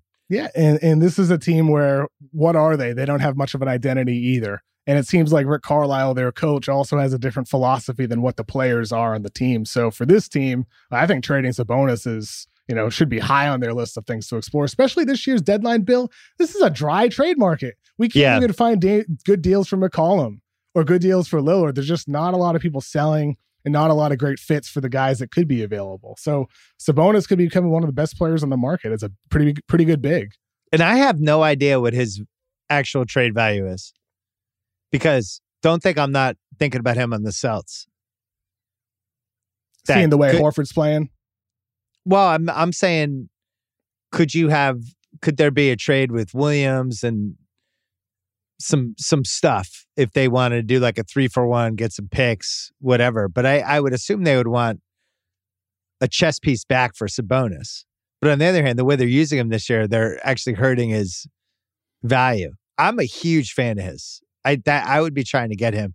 I think he'd be an interesting Sacramento guy too, but I don't know what the right fit is. And so you would keep Turner and trade Sabonis, or vice versa? Yeah, that's the way I'd go, based off of like having an aligned organization. Carlisle, like Sabonis, the way he uses Sabonis just isn't going to work. Right, but Turner is more in his wheelhouse. Bingo. So I mean, like for Indiana, I think it seems like we're pointing in that direction. Is Sabonis the most Spursy kind of big man that's out there? I mean, I could totally see him going there and immediately lighting it up. I would love to see a Sabonis Pirtle front court. Those two guys whipping the ball around the court to interior bigs. It'd be like something out of the 2000s with the Spurs. It'd be fun to watch that. What do you tell a Denver Nuggets fan right now? I mean, just enjoy Jokic. Seriously, just enjoy Jokic. This is a guy who just won an MVP and he came back a better player. He's like an all defensive candidate so far this season, Bill. He's been extraordinary on defense. And this is a guy just a couple years ago people were saying was a liability, because he was. Yeah. And he got good and now he's great on defense. This is an MVP who just keeps getting better. So enjoy that.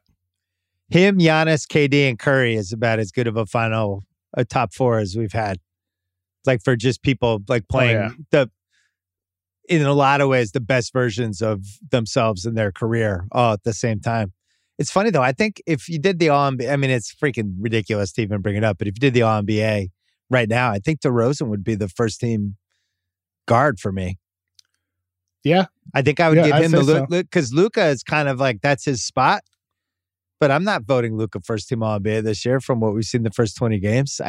So it'd be DeRozan or Booker. And I actually think DeRozan would have the edge, but the stuff he's doing, he's definitely gone up a level. And the Toronto fans are like, no, he did this in 2017. He averaged 27 a game. But I just feel like from a decision-making standpoint, he's on another plane IQ-wise. 100%. That's what he did to Brooklyn. I was so impressed. He went toe-to-toe with Harden and Durant and did whatever he wanted in the fourth quarter. It was great.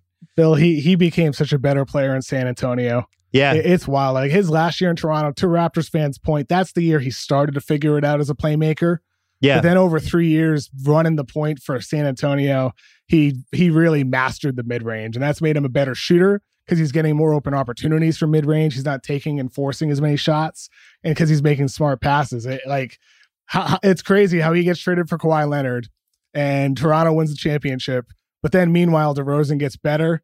And now he's on a team that actually has another chance right here to win a championship in the Bulls, because they do have a shot. Do you agree there, Bill? The Bulls are in that group of teams that can win it all. I 100,000% agree that they have a shot. I think they need some depth somewhere. which I'm sure they'll get. There might be a buyout guy for them too. The shocker for me is Donovan. I was actually arguing with somebody about this weekend. I think Donovan's been the best coach in the league this year. And you think about, he goes to OKC and he's basically stuck with Westbrook all those years, right? The hardest guy to coach of the last decade, basically. And then inherits that Chicago team last year that was a mess. The stuff, they're just locked in. And especially in close games, I love all the decisions they make. They always have the right guys in the right spots. The right guys are playing. And he seems to me like I think he's the best coach that I've seen in the first 20 games. Billy Donovan finally has pieces that can work with him. You know, with Donovan, when he was at Florida, he ran motion offenses like this.